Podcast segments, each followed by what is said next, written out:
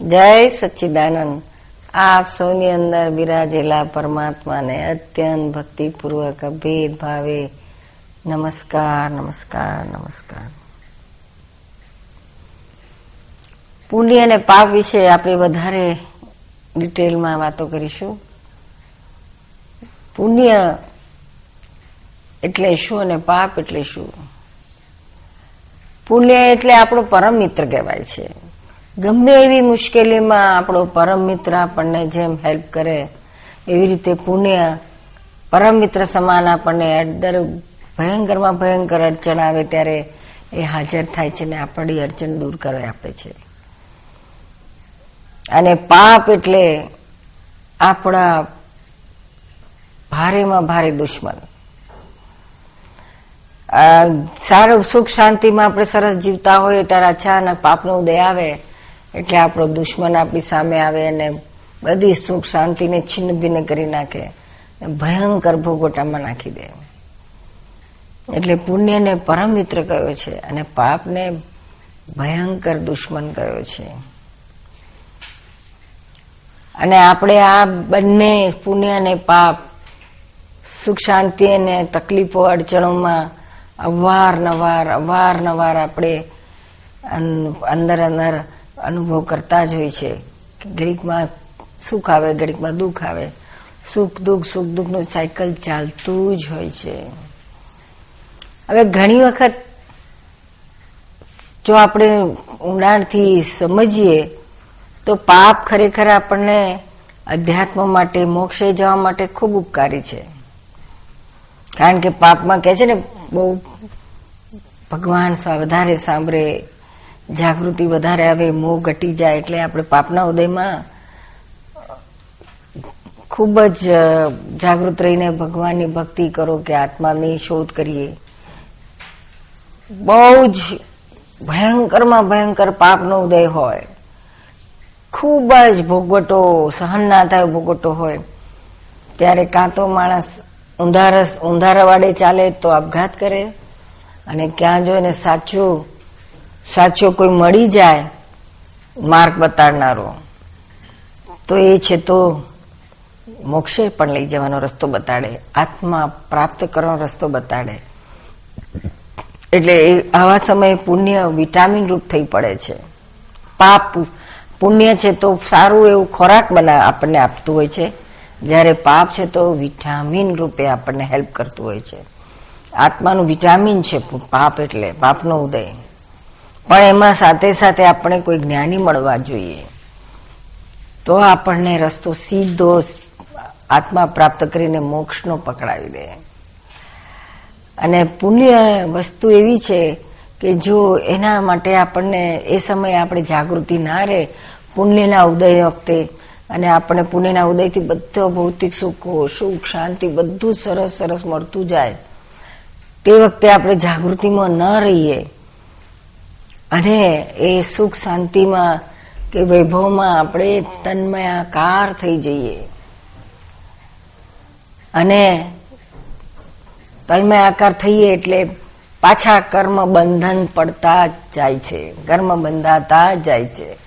એમાં પાછો જો દુરુપયોગ થઈ જાય આ પુણ્યના ઉદયનો, તો પાપે બંધાયા કરે. અને જો એમાંથી પાછું પુણ્યમાંથી પાછું પુણ્ય બાંધવાનું પોતે એ કર્યા કરે, બાંધતો જાય, તો પુણ્યાનુબંધી પુણ્ય બંધાતી જાય છે ને જે આપણને મોક્ષના હેતુમાં સાથે હોય તો આપણને મોક્ષ લઈ જવાના સાધનો ભેગા કરી આપે. એટલે પુણ્ય વસ્તુ એવી છે કે આપણા સંસારને વધાર વધાર વધાર વધાર કરે. અને એમાં જો હેતુ જો આપણો મોક્ષનો હોય, તો જ એ પુણ્ય આપણને આગળ ઉપર સંસારને ખલાસ કરવા માટે આપણને મદદરૂપ થઈ પડે. ઘણીવાર એવું થાય છે કે આપણે બધાની માન્યતા હોય છે કે આપણે આ પુણ્ય અને પાપ આ બધું માનીએ છીએ, પણ ખરેખર પુણ્ય કઈ રીતે બંધાવા, બંધાય આપણા જીવનમાં? તો દરેક પોતપોતાના પ્રકૃતિ પ્રમાણે માલ લઈને આવ્યો હોય છે, ભરેલો માલ હોય છે એનો.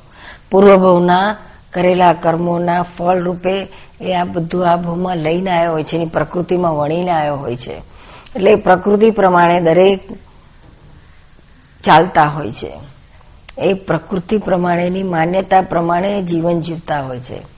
એમાં કોઈની પ્રકૃતિમાં એવું હોય કે જેને ત્યાગ કરવાનું ફાવે, કોઈને તે પ્રકૃતિમાં ત્યાગ કરવાનું ના ફાવે. કોઈની પ્રકૃતિમાં તપ કરવાનું ફાવે તો કોઈથી જરાય તપ ના થાય. કોઈ ઉપવાસ ઉપવાસ ઉપવાસ કરે. અને કોઈથી બિચારાથી એક એક ટાઈમ, એક ટંક પણ એનાથી ભૂખ્યું ના રહેવાય. આવી જુદી જુદી પ્રકૃતિ છે. કોઈ છે તો જપ જ કર્યા કરે, કોઈ છે તો એ પ્રકૃતિમાં, કોઈ ધ્યાન ધ્યાન, ધ્યાનમાં જ કર્યા કરે. આ બધી પ્રકૃતિ પ્રમાણે હોય છે ને કોઈ સંસારમાં જ રચ્યો પચ્યો રહે. આ લઈને આવેલો છે પૂરો ભોરી, બાંધીને લાવ્યો છે. એના આધારે એને આ બધું ભેગું થાય છે. બધાને એક સરખું ના હોય, કોકને હોય ને કોકને ના હોય. કોકની લાખ ઈચ્છા હોય પણ ના થઈ શકે. એટલે આ બધું પૂર્વભવનું લઈને આવેલો છે. હવે એમાં તપની પ્રકૃતિ હોય, તપ ત્યાગની પ્રકૃતિ, તો બધા તપ કર્યા કરે, બધું ત્યાગ કર્યા કરે. તો બધા માન્યતામાં શું આવે છે કે આ બધું તપ ને ત્યાગ આપણે કર કર, કરતા હોય રહીએ તો એનાથી આપણને પુણ્ય બંધાય. હવે તપ અને ત્યાગ બે પ્રકારના છે. એક બાહ્ય છે ને બીજું અંતર છે, અભ્યંતર. બાહ્યમાં શું થાય છે કે એ બધું જ ક્રિયાનું પરિણામ, ક્રિયામાં છે, જે ક્રિયામાં છે, એ બધું જ ફળ છે. આપણે ગાયબોમાં બાંધેલા કર્મનું ફળ છે. એના આધારે અત્યારે ક્રિયામાં આવે છે. તપ થાય, ઉપવાસ થાય, આ થાય તે થાય ગયા ભૂમાં કરેલી ભાવના અને એના આધારે અત્યારે આ થઈ શકે છે. અને ત્યાગ પણ એવી રીતના થઈ શકે છે. અને એ જો ગયા ભૂનું ભાથું ના હોય તો આ વખતે આ ભૂમાં પણ ગમે તેટલો ભાવ થાય. ખૂબ નક્કી કરે, નિશ્ચય કરે, તો એનાથી ના થાય. ત્યાં સુધી કે ઘણા તો પંદર પંદર દાડે મહિના મહિનાના ઉપવાસ કરે, પણ એનાથી ના થાય. પછી છેવટે એને છે તો ગ્લુકોઝના બાટલા ચડાવવા પડે. જો એની પ્રકૃતિ ના પાડે છે, નથી થવા દેતું. એટલે આ બધું ડિસ્ચાર્જમાં છે. ત્યારે આ ઘણી ઘણી જગ્યાએ એવી માન્યતા આવે છે કે આવું બધું કરવાથી હું પુણ્ય બાંધું છું. ક્રિયાથી પુણ્ય નથી બંધાતું. અંદરની પરિણતિઓથી પુણ્ય બંધાય છે. અંદરની પરિણતિઓ એટલે કઈ પરિણતિઓ? તો કે કે ઊંચી ધર્મ ધ્યાનની હોય, તપ ત્યાગ કરતી વખતે પણ અંદર બહુ ઊંચા પ્રકારનું ધર્મ ધ્યાન હોય. કશાય ના હોય ક્રોધ માન માયાલોભ ના હોય રાગ દ્વેષ ના હોય. નહીં તો જનરલી તપ કરતી વખતે અંદર છે તો ખૂબ ક્રોધ, ઉકળાટ, અહંકાર એનું સામ્રાજ્ય છાઈ જાય. અને એનાથી આ બહાર આવું સરસ તપ કરે છે, છતાંય પાપ બાંધે છે. જેને જેને તેને છાંચ્યા કરે, જેને તેને છે તો ચીડાય. તો એ બધું છે તો કર્મ, પાપ કર્મ બાંધે છે. ભલે બહાર સરસ ક્રિયા કરે છે, ધાર્મિક ક્રિયા કરે છે, ત્યાગ કરે છે, બધું કરે છે. છતાંય પણ એ પાપ બાંધે છે. એટલે જ્યારે જ્યારે તપ થાય, ત્યારે અંદર આ જાગૃતિ બહુ જ રાખવાની જરૂર છે. કે આપણે તપ કરતી વખતે અંદર કઈ ખોટ ના ખાઈએ. આવી રીતના આપણે કોઈના ઉપર ક્રોધ કરીએ, કોઈને છે તો તરછોડ મારી તિરસ્કાર કરીએ, ઘરના બધા ઉપર આપણે ચીડિયા ખાઈએ, કારણ કે તપમાં મગજ તપી જાય. તપે એટલે પછી એ ક્ષમતા શાંતિ એની ના રહે. એટલે ઉકળાટ થઈ જાય, કોઈના પર ક્રોધ થઈ જાય, એ બધું બહુ થતું હોય છે. એટલે આપણામાં કહેવાય છે કે તપસ્વીઓ હંમેશા ક્રોધી હોય. એનું કારણ છે કે કારણ કે તપ કે ત્યાગ કરતા પહેલા અહંકારનું બટન દબાય જ છે અને અહંકાર પછી ચકતો જાય છે. અને એનું પછી વિકૃતિ થાય અને એના આધારે બધાને તરછોડ મારી દે છે. એટલે આ પછી ગમે એટલું બહાર કર્યું હોય પણ અંદર છે તો પાપ બાંધે છે. પછી કેટલીક વખત એવું બને છે કે આપણે બહુ તપ કર્યા હોય, તપ ચાલતા હોય, આપણા કોઈ ઉપવાસના ઉપવાસ કર્યા, આઠ ઉપવાસ કર્યા, મહિનાના ઉપવાસ કર્યા હોય, ત્યારે લોકો બધા છે તો ખબર પૂછવા આવે, સાતા પૂછવા આવે. એ સાતા પૂછવા આવે ત્યારે બંદર મહી માન કશાયને પુષ્ટિ મળે છે. મહેમાન ખુશ થાય છે. ઓહો હો, મારી કેવી વાહ થાય છે. લોકો મને કેવું પૂછવા આવે છે. આ બધાથી તો ઉપવાસ થતા નથી ને જો હું તો કેટલા બધા કરું છું. એવો મેં અહંકાર ઊભો થાય. ત્યાગ કર્યો હોય તો કે જો હું કેવો ત્યાગ કરું છું, આવો મારા જેવો ત્યાગ તો કોઈ કરી નથી શકતું. એવો મેં આવ્યું, આવું અંદર જરાક પણ થયું તો એ છે તો આ બધા પૂછવા આવનારા, આપણી ખબર પૂછવા આવનારા, સાતા પૂછવા આવનારા, આપણા તપમાંથી કમિશન ખાઈ જાય છે. એટલે કમિશન ખાધું, એટલે આપણું જે પુણ્ય બંધાવાનું તો એમાંથી પેલો પૂછવા વાળવા, ખબર પૂછવા વાળો આપણું કમિશન ખાઈ જાય છે. એટલે એટલું આપણું ઓછું થાય છે. પછી એમાં પબ્લિસિટી થાય, વાહ વાહ થાય, કીર્તિ નામના બધું થાય. અને પોતે અંદર ખુશ થાય ઓહો મારે કેવી નામના થઈ? તો એ પૂરેપૂરું લૂંટાઈ જાય છે. એના ભાગે કશું પુણ્ય રહેતું નથી જમા પાસું ઉપરથી પાપ બાંધે છે. આટલું બધું કરવા છતાંય પાપ કર્મ બાંધે છે. હવે આ ઝીણી ઝીણી અંદરની વાતો છે. એ જ્ઞાની સિવાય કેવી રીતના સમજાય? બહાર તો બધા આપણને ઉપદેશ આપવાના, તો એમ જ ઉપદેશ આપ કે તપ કરો તપ કરો, ખૂબ પુણ્ય કમાશો, ખૂબ ખૂબ કુમળ. પણ એ તો ક્રિયા છે, પરિણામ છે, કરવામાં ની વાત આવી, તે અહંકારનું બટન દબાઈને પછી જ થાય છે. પણ તે ઘડી અંદરની પરિણતિઓ કેવી હોવી જોઈએ? એક સેટિંગ કરી આપી આપે, એવું કોઈ નથી મળતું. એ ક્યારેક એવા જ્ઞાની હોય, ત્યારે આપણું સેટિંગ કરી આપે. આપણે કે કશાય ના કરો, કશાય ના કરો, તપમાં સમતા મારો, પણ એ રહેવાય કઈ રીતે? એ કે સહેલું નથી. ખાલી બોલવાથી ના થાય. જ્યાં તો જવાબ છે કે મેં ક્ષમતા મારો, ક્રોધ ના કરો કોઈને છે તો દુઃખ ના થાય, એવું રો, તપ કરતી વખતે, ઉપવાસ કરતી વખતે. આ જવાબ છે. પણ એની રકમ ક્યાં છે? અને વચ્ચેની રીત ક્યાં છે? મેથડ ક્યાં છે? આ દાખલો છે ને, દાખલાનો જવાબ છે. રકમે ખબર નથી ને, રીતે ખબર નથી. કે કઈ રીતે હું ક્ષમતામાં રહું? કઈ રીતે હું ક્રોધને સમાવું મારો ક્રોધ કઈ રીતે જાય? એની કાંઈ જ ખબર નથી. અને જવાબ કે ભાઈ ના કરો ના કરો ના કરો બધાને ખબર છે જવાબ તો. નાના છોકરાને ખબર છે કે ક્રોધ કરવો એ ખોટો છે, કોઈને દુઃખ પહોંચાડવું ખોટું છે. પણ એ ના પહોંચાડાય, કોઈને દુઃખ ના પાય આપણે ક્રોધ ના થાય, એ વાત ક્યાં છે આપણી પાસે? એ પ્રાપ્ત કરવાનો રસ્તો પણ ક્યાં છે? અને પ્રાપ્ત થાય છે પણ કઈ રીતે? એ તો માત્ર જ્ઞાનીઓ હોય. એની પાસે જ આ માર્ગ હોય. એના સિવાય કોઈ પાસે આ રસ્તો નથી હોતો કે જે આપણા તમામ ક્રોધ માન માયા લોભના બધા ચાર થતા બટનોને સીલ કરી નાખે. ને આપણને ક્ષમતામાં નિરંતર રાખે. આપણે તેની જરૂર છે. બાહ્ય તપ ત્યાં કરતા કરતા પણ વિશેષ જાગૃતિ અંદર રહેલા આપણા કશાયોની, આપણી જ્ઞાન જાગૃતિની પરિણતિઓ શું છે, કઈ લેવલે છે, ત્યાં આપણી દ્રષ્ટિ રાખવાની છે. આમાં કોઈ જગ્યાએ આપણા આપણા આપણા પુણ્યમાંથી કોઈ કમિશન ના ખાઈ જાય, અંદરના મથુરો આવા બધું આપણું ખાઈ ના જાય, એના માટે આપણે ખૂબ જાગૃતિ રાખવાની છે. અને જાગૃતિ ઉત્પન્ન કરવા માટે સત્સંગ છે, સત્સમાગમ છે, સત્પુરુષનું સાનિધ્ય છે. સત્પુરુષ, જ્ઞાની પુરુષની કૃપા મળે, જ્ઞાન મળે અને આપણી અવિરત જાગૃતિ ઉત્પન્ન થઈ જાય, એ જ આવશ્યક વસ્તુ છે. એટલે આ તપમાંથી કે ગમે કરવાનો વાંધો નથી, તો આપણો ઉદયમાં આવે ત્યારે થવાનું જ છે. પણ હું કરું છું અને આ કોઈને કમિશન ના આપીએ, કોઈક સાત આપું પૂછવા આવે કે બહાર પબ્લિસિટી જ ના કરે, કોઈ જાણે જ નહીં રીતના, તો આપણી પુણ્ય પૂરેપૂરી સચવાય. એટલે આપણા શાસ્ત્રમાં કહ્યું છે ને, તપ કરો, ત્યાગ કરો, દાન કરો, તો ગુપ્ત કરજો, કોઈને ખબર ના પડે. અને જો એવું નહીં કરો તો પછી એ પાછું અહંકાર ચકશે એ પાછું અત્યારે અહંકાર ચગે ત્યારે પાપ બંધાય. અને પાછું પુણ્યનું ફળ આવે ને ત્યારે અહંકાર ચગે. તો એ ફળ ભોગવતા ભોગવતા પાછું બાંધતો હોય છે પાપ. આમ સંસારને વધારતો જ વધારતો જાય છે. જે સાધનોથી સંસારને મુક્ત, સંસારથી મુક્ત થઈને મોક્ષ તરફ જવાનો છે એ સાધનોમાં આ પોતાનો કશાયો અહંકાર છે, માન છે, ક્રોધ છે, લોભ છે, મોહ છે.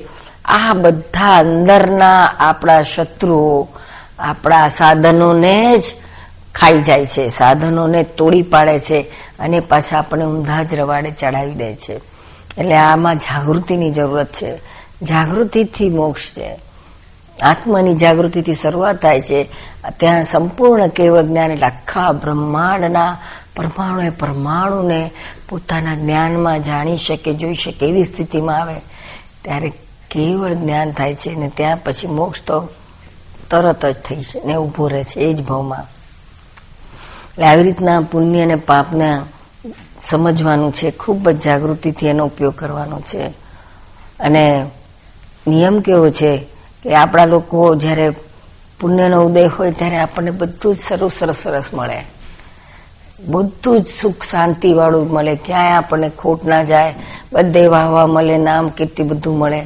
ત્યારે આપણને તે વખતે અહંકાર શું કે કે હું કરું છું, મારાથી જ થાય એમ અહંકાર ચગતો જાય.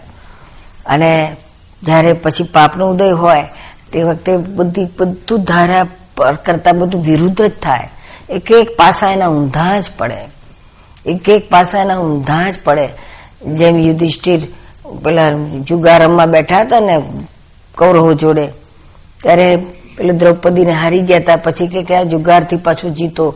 તો જુગાર રમતા રમતા એક એક પાસા એના ઊંધા જ પડતા હતા. અને છેવટે છેલ્લામાં છેલ્લું પાસું દ્રૌપદીને હોળમાં મૂકી તે પાસું ઊંધું પડ્યું ને એ ગઈ. એટલે નિયમ આવો છે કુદરતનો. કે જ્યારે પાપનો ઉદય હોય, ત્યારે બધું જ ઊંધું પડે. હવે તે ઘડીએ જાગૃત હોય, તે તો સમજે કે આ મારા જ પાપના કર્મનો ઉદય છે. પણ અજાગ્રત માણસ પછી બીજાને બ્લેમ આપે. બીજાના ઉપર ઢોળી દે. બીજાના ઉપર ક્રોધમાન મારો કશાયો કરે.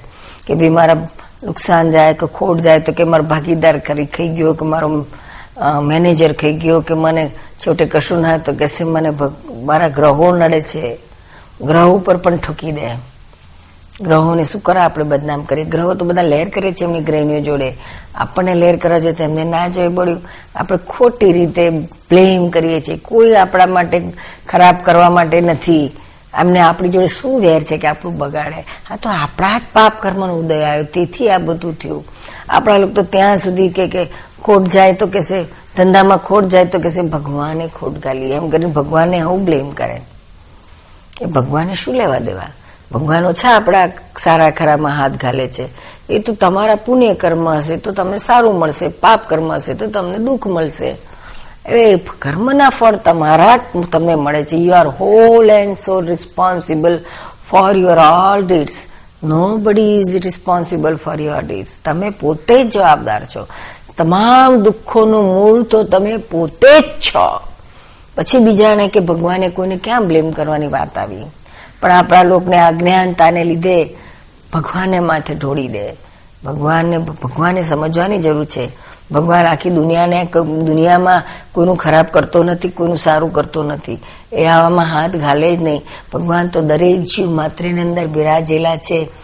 જ્ઞાન સ્વરૂપે પરમાત્મા સ્વરૂપે, આત્મા સ્વરૂપે જ્ઞાતા, દ્રષ્ટા અને પરમાનંદી છે. એ ભગવાનને આપણે બ્લેમ આપીએ. એ તો સૂક્ષ્મતમ છે. એમાં કોઈ કરવાની, સંસારની કોઈ ચીજ કરવાની એમની પ્રોપર્ટી ફંક્શન કશું છે જ નહીં. તો આ બીજું બીજું તત્વ, જળ તત્વ છે, એ બધા સંજોગ ભેગા કરીને વિખરક, ભેગા થાય છે અને વિખરાય છે. એમાં બધી અવસ્થાઓ ઊભી થાય છે અને ક્રિયા, જળ તત્વ ક્રિયાકારી છે. ચેતન તત્વ નહીં, ચેતન આત્મા તો અક્રિય છે. અને જળ તત્વ સક્રિય છે. એટલે આ ક્રિયા માત્ર જળ તત્વની એને પછી માને છે કે હું કરું છું, એનું નામ જ અહંકાર. અને ત્યાં કર્મનું બી પડે છે, કરતા થાય છે. પછી ખરાબ ભાવથી કરે તો પાપ બંધાય છે અને શુભ ભાવથી કરે તો પુણ્ય બંધાય છે. બાકી બંધાવાનું તો ક્યાંય અટકતું જ નથી. એટલે આવી રીતના જો જાગૃતિમાં હોય ત્યારે આ દેહ ને આત્મા જુદો છે, હું આત્મા છું કોઈ ચીજનો કરતા નથી. આ દેહથી થઈ રહ્યું છે એ પણ બધા સંજોગો આધીન થઈ રહ્યું છે. એમાં પુણ્યનો સંજોગ હોય તો સુખ મળે, પાપનો સંજોગ હોય તો દુઃખ મળે. આટલો જ ખેલ છે. આત્મા ખાલી જુએ છે ને જાણે છે. એટલે ખોટા ખોટા ભગવાનને જે આપણો આપણે પોતાની અંદર જ છે, આપણે પોતે તેનાથી જુદા નથી, એક જ છીએ. એને આપણે બ્લેમ આપીએ કે ઉપર બેઠા છે ને બધા દુનિયા સારું કરે છે ને ખરાબ કરે છે. આપણા લોકો તો ત્યાં સુધી જાય કે એકનો એક છોકરો મરી ગયો હોય તો એની માં કે બાપ શું કે ભગવાને લઈ લીધો. એટલે આવું તો બોલાતું હશે. કેટલું બધું પાપ બંધાય. ભગવાને ખોટા બ્લેમ કરો છો. જો બીજા શબ્દમાં બીજી સાઈડ જોઈએ તો આપણે ભગવાનને ખૂની બનાયા. ભગવાને ખૂની બનાવાતા હશે. ભગવાને શું હતું કે આપણો છોકરો લઈ લે? કોઈના છોકરાને મારી નાખે એવું ભગવાને પાપ કરવાની શી જરૂર? એમને શું લેવા દેવા? એટલે આપણા લોકો આ બધી ખોટી ભ્રાંતિમાં ભગવાનને પણ બ્લેમ આપે છે અને એના ભયંકર પાપ બંધાય છે. અને એના જ ભયંકર દુઃખો આપણે ભોગવી રહ્યા છે. જો સાચી સમજણ કોઈને બ્લેમ ના આપો. જે કંઈ બને છે, આપણા જ કર્મનું ફળ છે, આપણો જ હિસાબ છે, એને ક્ષમતામાં રહીને પૂરો કરવાનો છે. તો ના પુણ્ય બંધાય, ના પાપ બંધાય ને આપણે એ કર્મોથી મુક્ત થવાય. અને અંતે મોક્ષની પ્રાપ્તિ થાય. એટલે જ્ઞાનીઓ પાસે આ દ્રષ્ટિ હોય છે. અજ્ઞાનીઓ પાસે અવળી દ્રષ્ટિ જેને તેને કરતા માને, સારું થાય તો હું કરું છું બગડી જાય તો બીજાને કરે છે, એવી વાત કરીને ઊભો રહે. એટલે આવી રીતના કરતા પણ ઊભું થાય છે. હવે, આમાં બહુ સૂક્ષ્મ લેવલે પુણ્ય પાપની વાત સમજવી હોય, બહુ સૂક્ષ્મ લેવલે પુણ્ય ને પાપ કેવી રીતના બંધાતું હોય છે? સાદી સાદો દાખલો છે. દાખલા તરીકે આ રસ્તામાં ઠોકર પડી છે. અને ખૂબ મોટો પથરો પડ્યો છે અને ખૂબ ભીડ છે. એટલી બધી ભીડ છે જેમ ભૂલેશ્વરની ભીડ ભીડ હોય ને એવી ભીડનો રસ્તો છે. ત્યાંથી આપણે પસાર થવાનું છે. એ પસાર થતી વખતે આપણે છે તો ખૂબ જાગૃતિમાં રહીએ કે ક્યાંય છે તો ઠોકર ના વાગે આપણને. એવી આપણે જાગૃતિમાં રહેતા રહેતા ચાલીએ. અને છતાંય ઠોકર વાગીએ જઈશું અથવા ના એ વાગે? ભીડ છે ભીડમાં તો આપણા હાથમાં કશો જ કંટ્રોલ હોતો નથી. પણ આપણે જતા વખતે અંદર એવી ભાવના કરતા જઈએ કે રે, આ ઠોકર મને તો ના વાગે, પણ આટલી ભીડમાં કોઈને ના વાગો. એવો ભાવ કરે તો એટલાથી પુણ્ય બંધાય છે. અને આપણે કહીએ કે હવે આટલી તો બધી ભીડમાં તો ઠોકર વાગે ને, એમાં શું હવે શું શું કરીએ આપણે? આટલી બધી ભીડ છે એટલે ઠોકર તો વાગી જ જાય ને. આટલું જ અંદર થયું તો એ પાપ બાંધે છે. આ કેટલી સૂક્ષ્મ લેવલની આવી તો આપણે કેટલી બધી ભૂલો કરતા હોઈએ છીએ. ખબર નથી પડતી. પણ જો જાગૃતિ હોય તો આ અંદર આવા બધામાં પોતે સતત જાગૃત રહે અને જરાય પાપ બાંધવામાં ના પ્રવૃત્ત થાય. જાગૃતિ જ રહે ને કે ક્યાંય ઊંધું ના બંધાઈ જાય. નહીં તો જો કેટલું સાદું છે. આટલું જરાક આપણે કેટલી વાર આપણે આવું થતું કે આવું તો થાય ને હવે. ધારો કે બધા છે તો સરકારી અફસરો હોય, તો લાંચ લેતા હોય, તો એ શું ભાવ, એ શું કરે? કે અરે બધા લે છે એટલે આપણે લઈએ, એમાં શું ખોટું છે? ના લે તોય પણ ખાલી આટલો ભાવ જ કરે, ત્યાં પાપ બાંધે છે. અને પોતે લાંચ ગમે એટલી લેતો હોય, પણ એને અંદર થાય ના લેવું જોઈએ. અને આ લાશ તો હે ભગવાન, કોઈ નહીં લેવાનું ભાગે ના આવે. તો એ આ ખરાબ કામ કરે છતાંય પુણ્ય બાંધે છે. શું દુકાન દુકાન ધંધો કરતો હોય, દુકાન ચલાવતો હોય, અને ભેળસેળ કરતો હોય, પણ અંદર એને થતું કે ખોટું છે, આવું ના કરું, મારે છૂટું જ છે. હું તો ના કરું, પણ દુનિયામાં કોઈ પણ આવું ના કરવું જોઈએ. તો એ ભલે ખરાબ કરે, પણ પુણ્ય બાંધ પણ હૃદય ત્યાં હાર્ટલી હોવું જોઈએ. પશ્ચાતાપ સાથે હોવું જોઈએ ખાલી ખાલી ઉપલબ્ધ કરવાનો અર્થ નથી. પણ પશ્ચાતાપ સાથે હૃદયથી થાય. તો આજે નહીં તો કાલે કાલે નહીં તો પરમ દાડે એમાંથી નીકળી જ જવાનો બહાર એ પાપ પતિ છૂટી જશે. અને પેલો કશું ના કરી શક, કરતો હોય, પ્રામાણિકતાથી ધંધો કરતો હોય. પણ મહીબાને થતું હોય કે ભાઈ, આ તો બધાએ કરે છે. અત્યારે આ કાળ એવો છે એટલે કરવું જ પડે, ત્યાર વગર તો પૈસો ભેગો જ ના થાય. આટલું જ જો એ કરે તો પેલો એ પાપ બાંધે છે. હવે આ કેટલી બધી જાગૃતિ માંગે છે. અને આપણે તો ડગલે ને પગલે આવું થતું હોય છે. આપણે જરાય આપણને ખ્યાલમાં ના આવે અને આ અંદર આવું થઈ જ જાય છે. એટલે સતત આપણી અંદરને અંદર જ જોવાની જરૂરત છે. તો જ આપણને આમાંથી મુક્તિ મળે અને સાચો રસ્તો આપણે પકડી શકીએ ને એવી જ રસ્તે ચાલી શકીએ. હવે ઘણા ઘણી વખત આપણને પ્રશ્ન થતો હોય છે કે સૌથી વધારે વધારે પાપ શેનાથી બંધાતું હશે? તો કે કે મનથી બંધાતું હશે, વાણીથી બંધાતું હશે, કે આપણી ક્રિયાથી બંધાવતું હશે? એ ખરેખર સૌથી વધારે પાપ વાણીથી બંધાય છે.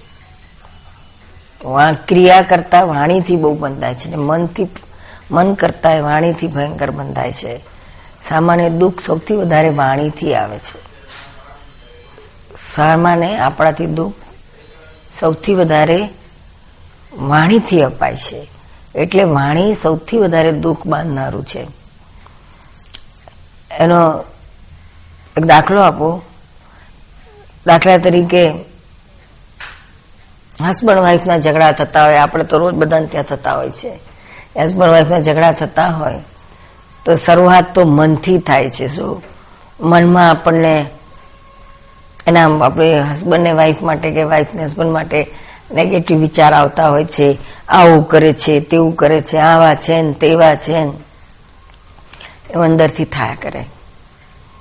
પણ એ મનથી હોય ત્યાં સુધી સામાન્ય ઓછું દુઃખ પડે છે. અને જો જાગૃતિ હોય તો ત્યાંથી ત્યાંથી એક પાછો વળીને બહુ સહેલાઈથી એને વોશઆઉટ કરી શકે છે. પશ્ચાતાપ પ્રતિક્રમણ કે આવું મને કેમ આવે છે? ખોટું છે આવું. એવું પણ જરાક અંદર થઈ જાય તો એ ઘણું કપાઈ જાય છે પાછું વળાય છે. પણ ત્યાં અંદર મનના મનના લેવલમાં જે પતી જાય છે. પણ અને બીજું દેહથી થાય અથવા તો દેતી એટલે વર્તન થઈ જાય.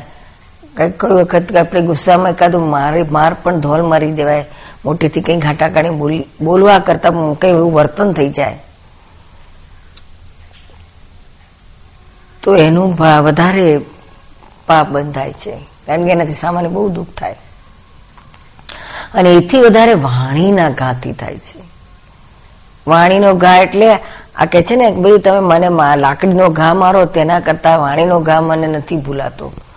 ઘણી વખત તો એટલું બધું હોય છે. તો ઘણી વાર આપણે બધા જીવનમાં સાંભળેલું છે, પત્ની એના હસબન્ડને કહેતી હોય કે સાસુને કહેતી હોય કે અંદર અંદર એકબીજાને આપણે કહેતા સાંભળેલા હોય છે. ઇવન આપણે પણ ઘણી વાર કહી દેતા હોય છે કે, આ જે તમે મને તે દાડે બોલ્યા હતા એ મારા કાળજામાં એવો ઘા વાગ્યો છે, તે હું આખી જિંદગી નહીં ભૂલું. મારા કાળજામાં એ ઘા એવો, એ રૂજાતો જ નથી. મારા મગજમાંથી એ જતું જ નથી. તમે તે દાડે મને બધાની વચ્ચે, હું નવી નવી પૈણી આવી તે દાડે બધાની વચ્ચે તમે મને કહ્યું કે તારા બાપે આવું શીખવાડ્યું, તારી માએ આવું શીખવાડ્યું, એવું બોલ્યા હતા તે હું ભૂલી નહીં શકું. કેટલા વર્ષ પછી તો કે પંદર વર્ષ થઈ ગયા તોય કે છે હું નહીં ભૂલી શકું. એટલો ઊંડો ઘા. અને પેલું જરાક વાગ્યું હોય તો દસ દાડક પંદર દાડે પેલું ઘા રૂજાઈ જાય, પણ આ તો પંદર વાર સુધી ઘા નથી રૂજાયો. એનો અર્થ કેટલું ઊંડું આ ઘા પડેલો છે. બધાના જીવનમાં આવું બનતું જ હોય છે કે આ કાળ જે લાગેલા ઘા એને મય ભયંકર ભોગવટો આપે. અને જ્યારે પણ એ છે તો પાછી એ વાત નીકળે, ત્યારે ફ્રેશ ને ફ્રેશ એવો ને એવો જ ભોગવટો એને અંદરથી ચાલુ થઈ જાય. જ્યારે જે દિવસે એને ઘા મારવામાં આવે તો તે ઘા પંદર વર્ષ પછી પણ એ વાત નીકળે તો એટલો ને એટલો જ ભોગવટો એનો આપતું હોય છે. અને અને એટલું બધું એને છે તો રડવું આવે તાઇફો કરે, માથું પછાડે, તોફાન કરી મૂકે. એટલે આ પુરુષોએ તો ખાસ ધ્યાન રાખવું જોઈએ ક્યારે પણ આપણી પત્નીઓને એના પિયર માટે અક્ષરે બોલાય નહીં. કારણ કે એના ઘા બહુ ઊંડા વાગી જાય છે. કારણ કે ગમે તેટલું સાસરીમાં પંદર વર્ષ પચાસ વર્ષ રહી હોય, તો પિયરની મમતા જાય નહીં. પિયરની વાત આવે એટલે મન ખુશ ખુશ થઈ જાય, હસું હસું થઈ જાય મન. અને અંદર ખલખલ ખલખીલ ખીલ ખીલ થઈ જાય. એવું એટલે આપણે સમજવાનું. એટલું જ્યારે આપણે ખરાબ બોલશું પિયરનું, તો એટલું જ એને દુઃખ થશે, એટલો જ એને ઘા વાગશે. એટલે મમતા જ્યાં છે. ત્યાં આગળ એને આપણે જરા પણ ઘા ના વાગે એવી રીતના રહેવું જોઈએ. અને તો જ આપણે ઘણા બધા કોન્ફ્લિક્ટ ઝઘડાઓ ઓછા થઈ જશે. એટલે પતિ પત્ની એનો જીવનમાં જો પાપ ને પુણ્ય બંધાતું હોય છે, આવી જ રીતના એકબીજાને દુઃખ આપવાથી પાપ બંધાય છે. અને જ્યાં પશ્ચાતાપ થાય, પ્રતિક્રમણ થાય, તો પાછું ધોવાઈ પણ જાય છે. એટલે સૌથી વધારે વધારે પ્રતિક્રમણો હસબન્ડ અને વાઈફને વાઈફને હસબન્ડના હસબન્ડના વાઈફના અંદર અંદર કરવાના હોય છે. બેવ જો કરતા હોય તો ફિફ્ટી ફિફ્ટી શેર જાય છે. એકને જ કરવાનું ભાગે આવે તો ડબલ કરવા પડે. માટે બંને જો સમજીને આજ થઈ તો જવાનું છે. ઝઘડા, પાપના ઉદયથી અંદર ઝઘડા, ક્લેશ કશાય થવાના છે. પણ ત્યાં ક્ષમતામાં રહેવા માટે આ પ્રતિક્રમણનું હથિયાર વાપરશું. તો પાપ નહીં બંધાય, ઉપરથી પુણ્ય બંધાશે. અને મારે છૂટવું જ છે. મારે મોક્ષ જ જવું છે. એવા ધ્યેય સાથે કરશે તો ખરેખર એ મોક્ષ તરફ પણ આગળ વધશે. એટલે આવો આ પુણ્ય પાપનો હિસાબ. આપણે ડે ટુ ડે લાઈફમાં છોકરાઓ સાથે, સાસુ, સસરા સાથે, અંદર અંદર ભાઈઓ સાથે, આ અંદર આજે એકબીજા માટે ભાવ બગડે છે, કશાયો થાય છે. એનાથી પાપ બંધાય છે. બહાર આપણે સારું સારું રાખીએ, સારું સારું બોલીએ. પણ અંદર પણ થતું હોય, તો પણ આપણા કશાયોથી પાપ કર્મ બંધાતા હોય છે. અને જો એ જગ્યાએ આપણે પ્રતિક્રમણ કરીએ, તો પુણ્ય પણ બંધાય છે. હવે આપણી પાસે આ વાતો પણ ઘણી આવતી હોય છે. અત્યારે આ કળિયુગમાં વિષયની વાત તો છે, વિષયો માત્ર પાપ બંધનારા છે. એમાં અણહકના વિષયો ખાસ. હકના નહીં. હકના માટે તો એવું પાપ નથી બંધાતું. પણ હા, એમાં જે સૂક્ષ્મ બધા જે જીવાણુઓ છે, સ્પમ્સ છે ને ઓમ છે, આ બધાની હિંસા થવાથી એનું પાપ થાય છે, બંધાય છે. અને એ સૌથી વધારે વધારે વિષય, અણહકના વિષયમાં. પોતાના હકની જે પરણેલા હોય, પતિ કે પત્ની, એની સાથે સિવાયના બીજા કોઈ હોય રિલેશન્સ તો એમાં બહુ જ ભયંકર પાપ બંધાય છે. શાસ્ત્રકારો તો ત્યાં સુધી કે છે કે આના છે તો, આનાથી છે તો નરકના દરિયા બંધાય છે. જબરજસ્ત ભયંકર વેર બંધાય છે. કોઈવાર જાનવરમાં પણ જોવાનું થાય છે.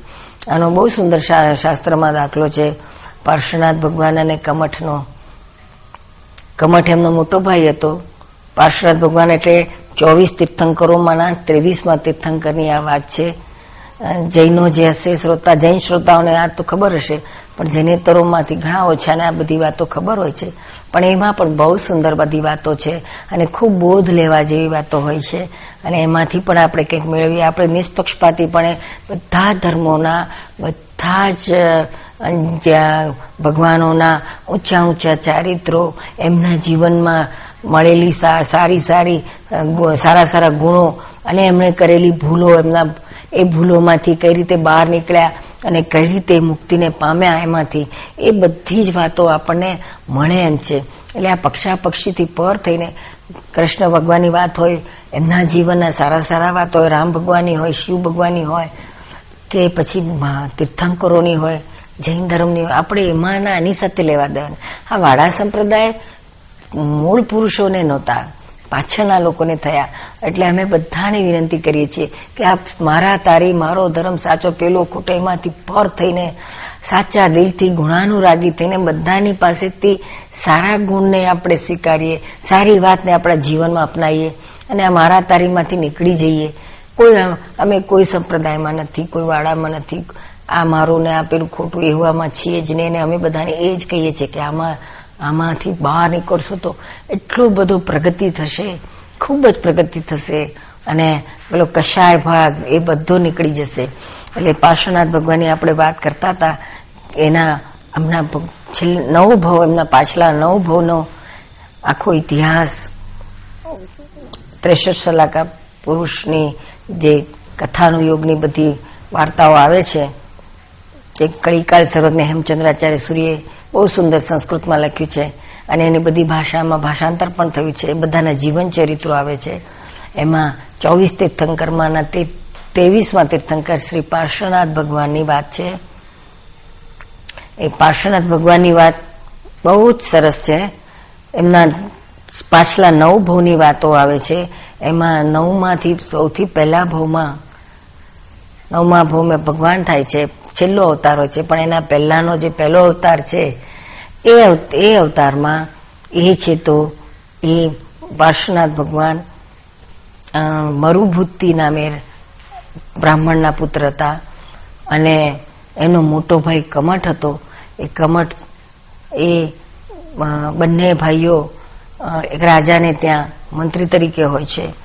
પણ નાનો ભાઈ છે તો બહુ જ ધાર્મિક, સાત્વિક અને એમાં જ રચ્યો પચ્યો હોય છે. સંતો અને સાધુઓના સમાગમમાં ત્યાં ત્યાં જ વધારે સમય વિતાવતો હોય છે. અને એને સંસારમાં, ભોગ વિલાસમાં બિલકુલ રસ નથી હોતો. એની પત્ની વસુંધરા બહુ જ સુંદર હતી. એટલી બધી સુંદર હતી કે એ કાળમાં એટલી સુંદર સ્ત્રી કોઈને એ એ રાજમાં જોવા ના મળે એટલી સુંદર સ્ત્રી હતી. છતાં પણ એને એના પત્ની તરીકે જરાય પણ વિષયનું પરમાણુ પણ હાલતું નહોતું. અને બીજી બાજુ એનો મોટો ભાઈ કમટ કે જે ખરેખર રાજકારભાર સંભાળતો હતો, મંત્રી પદ સંભાળતો હતો, એ છે તો ભયંકર વિષયમાં અને કશાયમાં ને એમાં ને એમાં ડૂબેલો હતો. નાચ ગાન, ભોગ, વિલાસ, દારૂ પીવું, આ તે કરવું પછી બધી બધી જા રોજ જુદી જુદી સ્ત્રીઓના ભોગ ભોગવવા, આમાં જે ડૂબેલો હતો.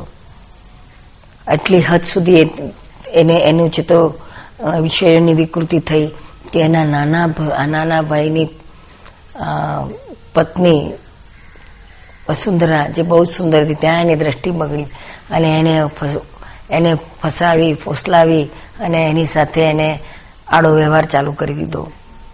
હવે આ વાત પેલા એના જે પાર્શ્વનાથનો પહેલો ભવ હતો,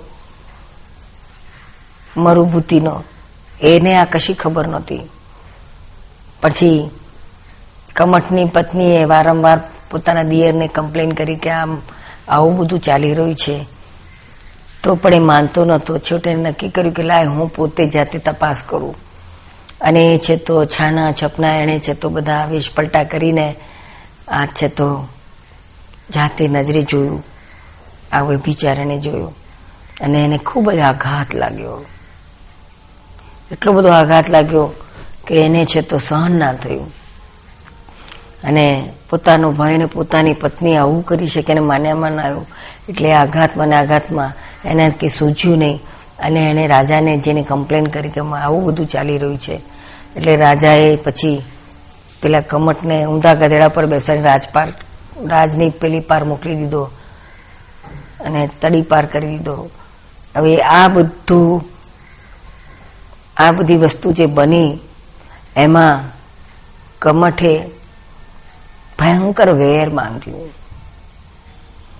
એટલું બધું વેર બાંધ્યું કે જે નવ ભાવ સુધી આ વેર ચાલ્યું. નવ નવ ભાવ સુધી આ કમઠ ના હાથે જ પાર્શ્વનાથના પૂર્વભૂમાં મૃત્યુ થયું. પેલાને જુએ ત્યાંથી ખૂનના સ્થાને મારી નાખે. જોએ ત્યાંથી ખૂનના સ્થાને મારી નાખે. ત્યાં સુધી કે આને પશ્ચાતાપ થયો મરુપુતિને કે મારા મોટા ભાઈને મેં આવું પાપ આવું બધું દુઃખી કર્યા, એમને તડીપાર કરાયા. પછી તો તાપસ થઈ ગયો અને ખૂબ તપશ્ચર્યામાં પડી ગયો. અને જંગલમાં રહેતો તો બધા તાપસોની જોડે. બિચારાને ખૂબ પશ્ચાતાપ થયો એટલે પાછો જાય છે. અને મનાવવા માટે તમે પાછા ચાલો. પગે પડે છે, માફી માગે છે. પણ પેલાનું એટલું બધું અંદર ખુન્નસ ને વેર બંધાયો છે કે આને જોતા જ એને અંદરથી જબરજસ્ત વેર ભભૂકી ઉઠે છે. અને મોટો પથરો લઈને પોતાના નાના ભાઈના માથા ઉપર નાખે છે. ધાડ કરીને. અને એનાથી પેલાની ખોપડી ફાટે છે. અને તરફડતો તરફડતો ભયંકર મૃત્યુની વેદના અને આર્ત ધ્યાન કરતા કરતા એને દેહ છોડે છે. અને એનું ફળ એને જાનવરમાં જવું પડે છે, હાથી બને છે. અને આ પેલો જે મોટો ભાઈ ખૂબ જ ક્રોધ કરીને એને ભયંકર તડપડતો વેરમાં ને વેરમાં મરે છે. ને એ છે તો નાગનો અવતાર થાય છે એનો. એટલે આવા અણહક, આવા, આવી રીતનું તો બંનેનું પછી નાગ અને કરડીને મારી નાખે છે. આવી રીતનું એનો નવ ભાવ સુધી આવું નવું ચાલતું હોય. છેક છેલ્લા ભાવ સુધી અવેર ચાલતું હોય છે.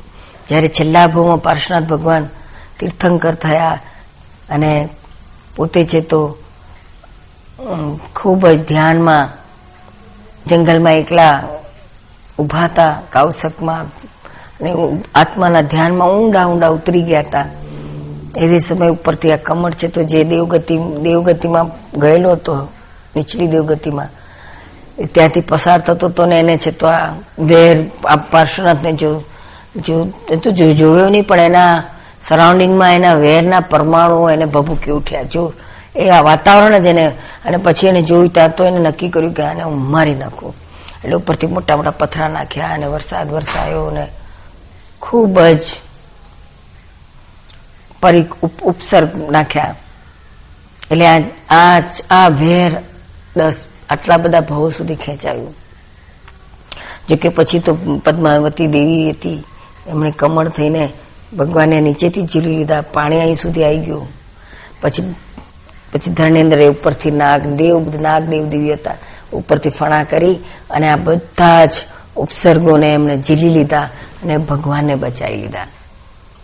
ત્યારે ભગવાન સંપૂર્ણ વિતરાગ રહ્યા. બચાવનાર દેવદેવી ઉપર એમને કિંચિત માત્ર પણ રાગ નથી. અને પેલો ભયંકર ઉપસપ કરનારો એનો મોટો ભાઈ, જે પૂર્વભોનો મોટો ભાઈ, દેવ કમઠ દેવ હતો, દેવ તે આટલા બધા ઉપસર્ગો કરે છે ને મારી નાખવા નવનો ઉભોથી મારી નાખતો આવ્યો છે. એના માટે આજ કિંચિત માત્ર પણ દ્વેષ નથી, અભાવ નથી. એક પરમાણુ પણ રાગ કે દ્વેષનું એ સમયે ભગવાન પાર્શ્વનાથને ઊભું ના થયું. એના આધારે ભગવાન છે તો પૂર્ણ કેવળ જ્ઞાની થયા ને મોક્ષી ગયા. સંપૂર્ણ વિતરાગ દશાને પામ્યા. એટલે વિતરાગ દશાને ઊંચામાં ઊંચો દાખલો આ ભગવાન પાર્શ્વનાથનો છે. અને એ પાર્શ્વનાથ ભગવાને આદર્શ મૂકી દીધું કે વિતરાગતા કેવી હોવી જોઈએ, જે આપણને નજરો નજર જોવા મળે અને આપણે આપણા જીવનમાં ઉતારી શકીએ. એટલે આ અણહકના વિષયોનું ફળ કેવું ભયંકર આવે છે, એ આપણને કલ્પના નથી. પણ આવા બધા આ બધા સત્ય હકીકત બની ગયેલા દાખલાઓ છે, જે જ્ઞાનીઓએ, અત્યારના વર્તમાનના જ્ઞાનીઓએ પણ એને સ્વીકાર્યા છે અને એના, એ, એનો બોધ બધાને આપે છે. માટે આપણે બધા એમાંથી દાખલો લઈએ. અને ચેતીએ, જેને જેને ક્યાંય પણ આ બધું ભૂલ થઈ હોય, ત્યાં હૃદયથી પશ્ચાતાપ કરી, પ્રતિક્રમણ કરી અને એમાંથી મુક્ત થઈ જઈએ. તો ખરેખર આ ઘણા બધા અત્યારનો ભોગવટો, સમાજનો ભોગવટો, ઘરનો કુટુંબનો ભોગવટો, પત્ની તરફથી ભોગવટો, આપણા તરફથી બીજા બધાને ભોગવટો, એ બધો જ બંધ થઈ જાય છે. અને ખૂબ જ શાંતિ સુખમય જાય છે. અને અત્યારે ઊંચા સમાજમાં આ બધું ઘણું બધું થઈ રહ્યું છે. સંસ્કારી લોકોમાં પણ આ બધું ખૂબ જ વ્યાપી રહ્યું છે. એનો ભયંકર પાપ બંધાય છે. ત્યાં સુધી કે નરકે પણ જવું પડે છે. એટલું બધું ભયંકર, કારણ કેટલા બધાને દુઃખિત કરવામાં આવે છે. સૌથી વધારે તો આપણી પત્ની જેને શું વાંક છે? એ કયા ગુનાથી આપણે એને દુઃખ આપીએ છીએ? એ તો એને તો આપણે કેટલા કોડથી પ્રોમિસ આપીને, સાત ફેરા ફરીને સુખ દુઃખમાં ભાગીદાર સાચા થઈશું. એકબીજાના સાથી તરીકે જીવીશું. એકબીજાના પૂરક તરીકે જોઈશું એવા પ્રોમિસ આપેલા છે. હવે પ્રોમિસ આપણે તોડીએ અને આપણે વિશ્વાસઘાત કરીએ. આ વેસ્ટર્ન વર્લ્ડનો વાયરો આપણે અહીં સુધી લાવવાની જરૂર નથી. આપણા આપણા બહારના ફિલ્ડમાં આપણે પ્રગતિ માટે ભલે આપણે એનો આશરો લઈએ, પણ આપણા પર્સનલ જીવનમાં આપણા આપણા હિન્દુસ્તાનના સંસ્કારને તોડી નાખે એવા સંસ્કારનો વાયરો વેસ્ટર્નનો આપણે અપનાવવા જેવો નથી, અડવા પણ દેવા જેવો નથી. એટલે ખૂબ જાગૃતિમાં રહીએ અને કંઈ પણ પાછલી આગળ પાછળની ભૂલ થઈ હોય, તો એક મહિના સુધી રોજ એક એક કલાક બેસીને એના ખૂબ જ હૃદયથી પશ્ચાતાપ કરીને આંસુઓ સારી સારીને આપણે બધાને જે દુઃખ આપ્યા છે, બધાના પ્રતિક્રમણો કરીએ, તેને જેને દુઃખ આપ્યા છે, એની અંદર બિરાજેલા પરમાત્માને, શુદ્ધાત્માને નમસ્કાર કરી અને હૃદયથી માફી માગે કે મારાથી આ ભૂલો થઈ છે. તેની મને માફી આપો, મને ફરીથી ક્યારે આવી ભૂલ ના થાય ના થાય ના થાય. એવી પરમ શક્તિ આપો શક્તિ આપો. શક્તિ આપો એવું હૃદયથી રોજ કલાક કલાક બોલો. આ બધા પાપ ધોવાઈ જશે. આ તો હજુ આ કંઈક સારો કાળ છે. તો ભયંકર હલા હલ કળિયુગ હજુ તો આવવાનો બાકી છે. આપણે લાગે છે હલા હલ કળિયુગ છે. ના તો હજુ તો શરૂઆત છે કળિયુગની. અતિ ભયંકર કાળ આવવાનો છે. એમાં આપણે ખૂબ જ ગળા ડૂબ રહીએ છીએ. અને એનાથી આપણે ભોગવટો ભયંકર અત્યારે ભોગવીએ છીએ હજુ વધારે ભોગવવાનું છે. માટે ચેતો ચેતો ચેતો હજુ ચેતો. આ વિષયો આપણને વધારે ઊભા સારાથી થયા છે. તો કે આ બધા બધા ટીવી મીડિયા છે મૂવી મીડિયા છે.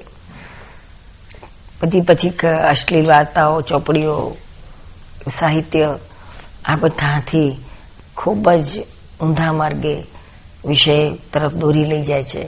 અને એમાં આ જ ટીવી મીડિયાનો ઉપયોગ જો સારા કામ માટે થાય. દાદા ભગવાન કાયમ કહેતા હતા કે આ ટીવી મીડિયા આપણે દુનિયામાં જે અત્યારે આ ટીવી મીડિયા લોકોને ઊંધા માર્ગે લઈ જાય છે, અધોગતિના માર્ગે લઈ જાય છે, એ જ ટીવી મીડિયા આ લોકોને સારા સારા સંતોના, જ્ઞાનીઓના દ્વારા આ જ મીડિયા આખા જગતને જાગૃતિમાં લાવશે, અવળા અધોગતિમાંથી ઉર્ધ્વગતિ તરફ લઈ જાય એવા સુંદર બધા સાધનો નો ઉપયોગ આ જ મીડિયાથી થશે. એટલે આપણે બધા ભાવ કરીએ, અમે પણ એ જ ભાવથી તમારી સામે આવીએ છીએ. અને તમે પણ બધા આપણે બધા ભાવ કરીએ કે જગતમાં સુખ શાંતિ હો, જગતનું કલ્યાણ હો કલ્યાણ હો કલ્યાણ હો.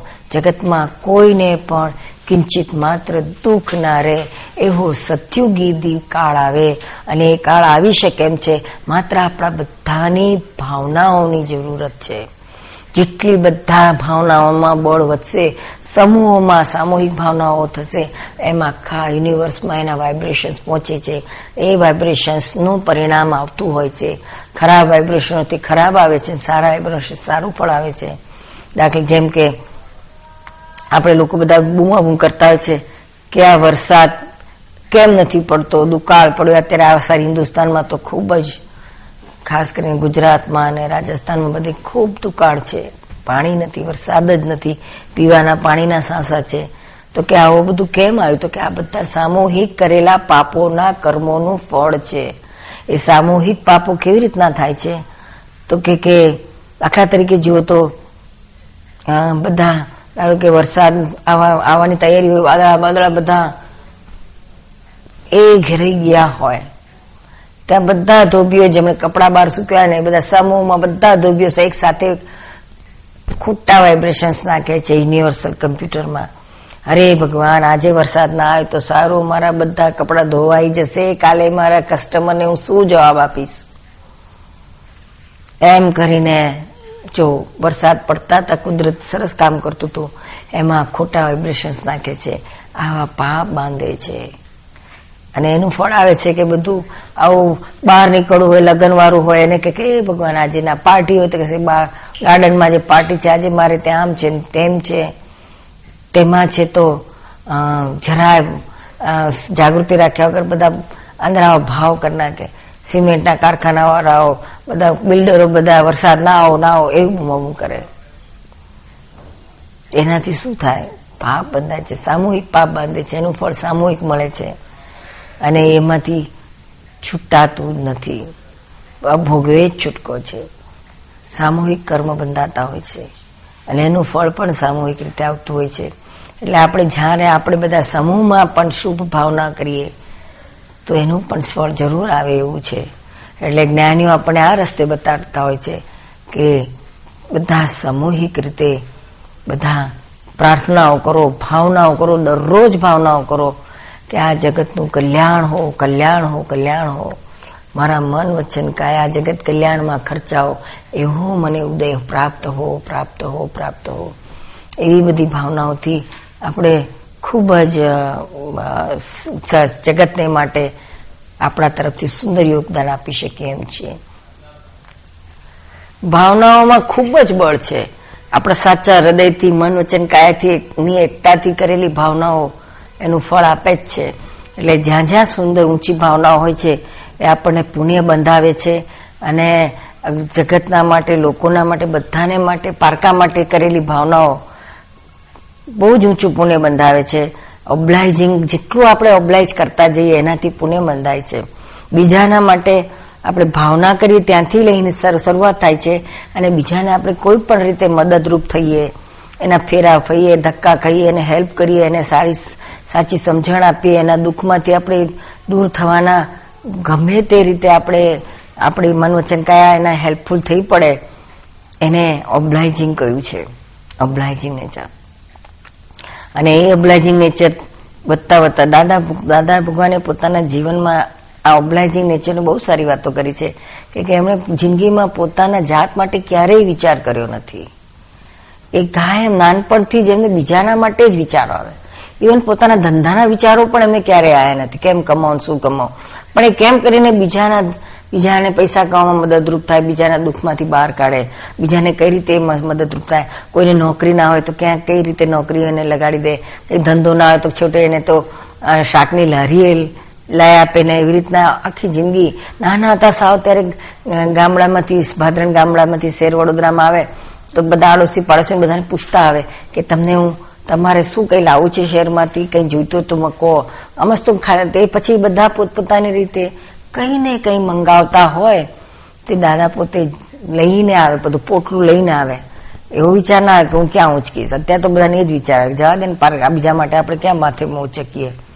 પણ એમને એવું ક્યારે ઉપરથી ખુશી ખુશી થઈને, ઉપરથી પોતાના ખાંટના પૈસા ખર્ચીને વસ્તુ લઈ આવતા લોકો માટે.